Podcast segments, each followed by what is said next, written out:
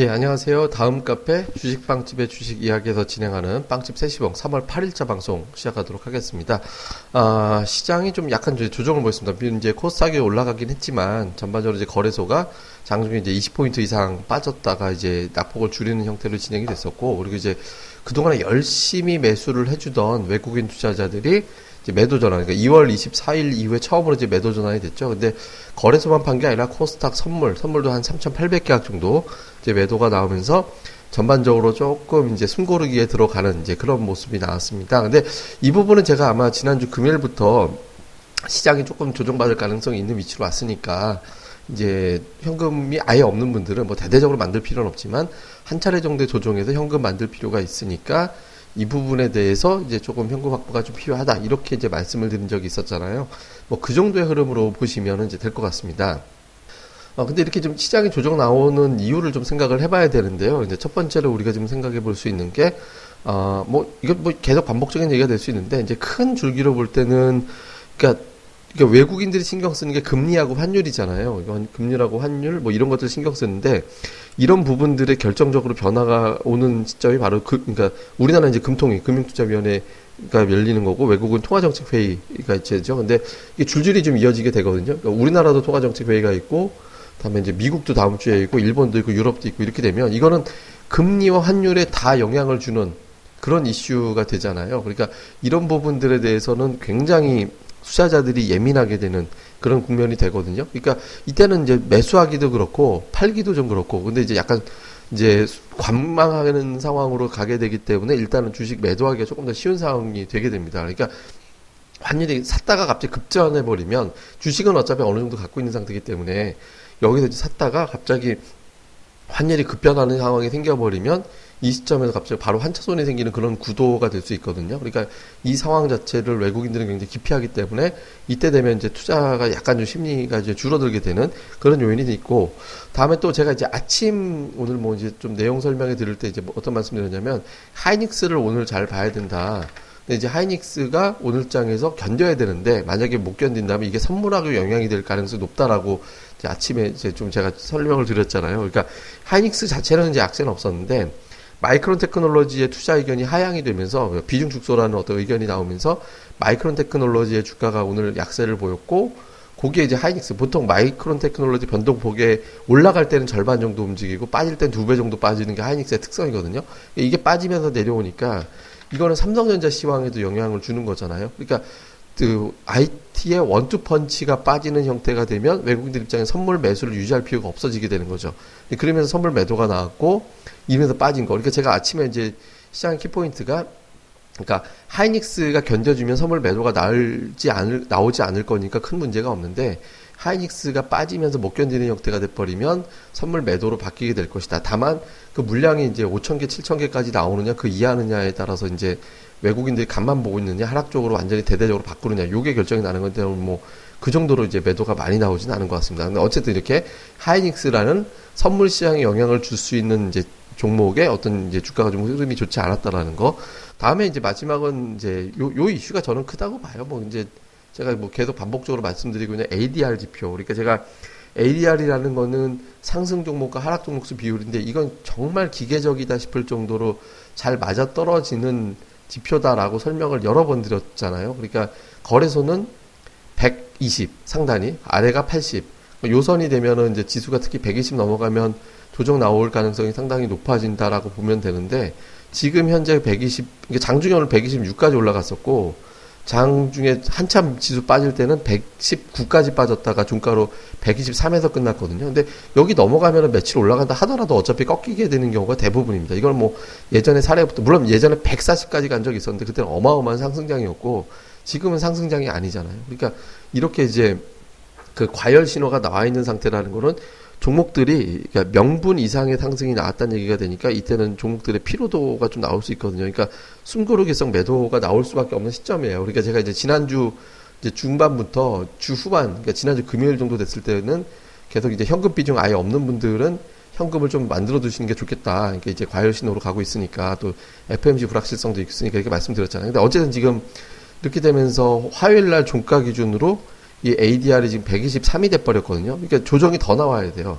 오늘 10포인트 빠진 거 정도가 아니라 그러니까 조정이 조금 더 나와서 이게 110 이하로 내려갈 때까지 조정이 나와야 되니까 저게 하루 빠진다 그래도 110 나오진 않거든요. 그러니까 약간 2, 3일 정도의 추가적인 조정 정도는 이제 좀 나와야 될 거다. 다만 이제 지금 오늘 저점이 이제 뭐1935 왔다 갔다 저점 나왔는데 이제 동시 만기 이제 포지션상 따져놓고 보면 지금 외국인 투자자들의 이제 뭐 평균 이제 매수 베팅 해놓은 걸 갖다가 이제 바탕으로 포지션을 좀 대충 계산을 해보니까 지금 외국인 투자자들이 선물만 놓고 볼 때는 1944 이하에서 손실이 나고요. 다음에 이제 옵션으로 놓고 보면 1934 이하에서 손실이 나거든요. 그러니까 그 부근 정도는 이제 방어를 하려고 노력을 할 겁니다. 당장은.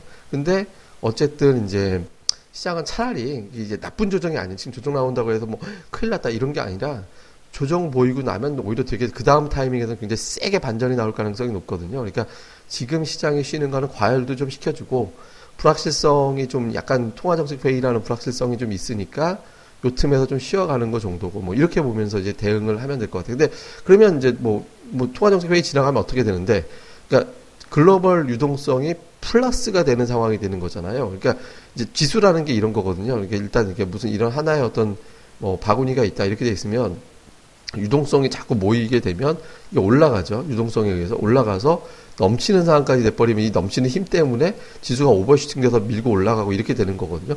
유동성이 빠져나가면 그만큼 이제 지수는 줄어들게 되는 거고 돈이 없을 때는 확실하다 싶은 어떤 종목에 저평가 종목들 중심으로 가고 돈이 넘칠 때는 성장주로 가고 근데 지금 돈이 이제 어중간하게 있는 상태에서 일본과 중국과 유럽이 동시에 돈을 다 푸는 게 되잖아요.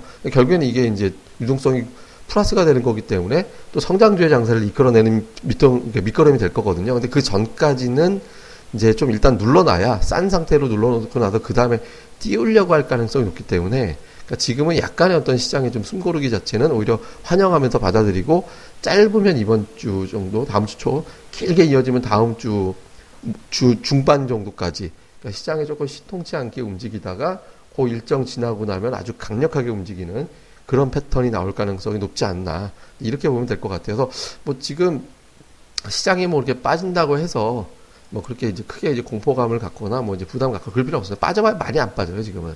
빠진다고 하더라도. 그러니까 오히려 조정 나오는 게 좀 반갑다라고 얘기해도 돼도, 될 정도로 괜찮은 장이니까 저는 차라리 지수가 이제 1900포인트 아예 초반까지는 아니더라도 한 뭐 이제 만기 지나서 조금 더 빠져 1900 한 20선 정도까지 밀었다 올라오는 게 훨씬 더 좋지 않을까라는 생각은 가지고 있습니다. 그래서 어쨌든 뭐 시장은 약간의 어떤 뭐 추가적인 조정 가능성이 있다. 이렇게 이제 염두에 두면서 시장을 바라보면은 일단 기본적인 시황은 그렇게 보시면 될 것 같습니다.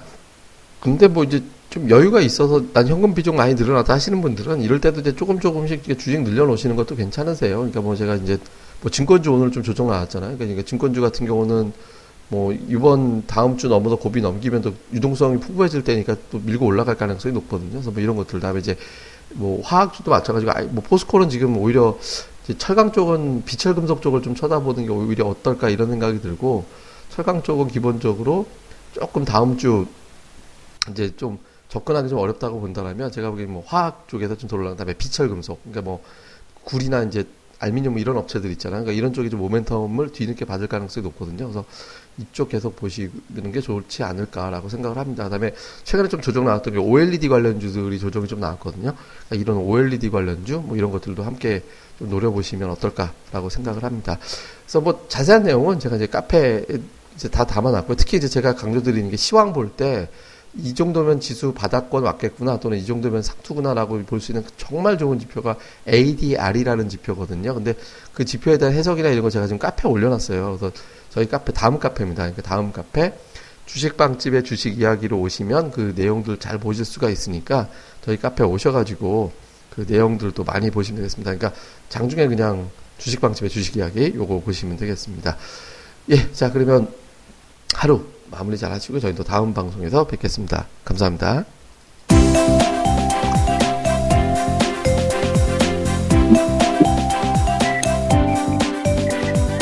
아, 안녕하세요. 주식방집 운영자 불사조입니다. 주식 투자하기 참 답답하시죠? 어, 공부하자니 배울 곳이 마땅치 않고 또 여기저기 이상한 광고에 혹해서 가입했다가 낭패만 당하고 이런 답답한 투자자분들을 위해 저희가 VIP 빵집을 열었습니다. 어, 실전 투자대 1위 출신의 공약들 발급법, 차트 전문가의 매매 극소, 시향 전문가의 쉽게 이해되는 오늘장 브리핑, 그리고 저희 멤버가 직접 탐방해서 알아낸 다양한 기업 정보를 정리해 드립니다. 부담 없이 편안하게 가입할 수 있는 신한 VIP 빵집에 많은 가입과 관심 부탁드립니다. 자세한 내용은 다음 카페 주식빵집의 주식 이야기에서 직접 확인하시기 바라고요. 문의 전화는 010-3043-0909 0909입니다. 010-3043 09없다. 네, 두번 기획해 주세요. 네, 감사합니다.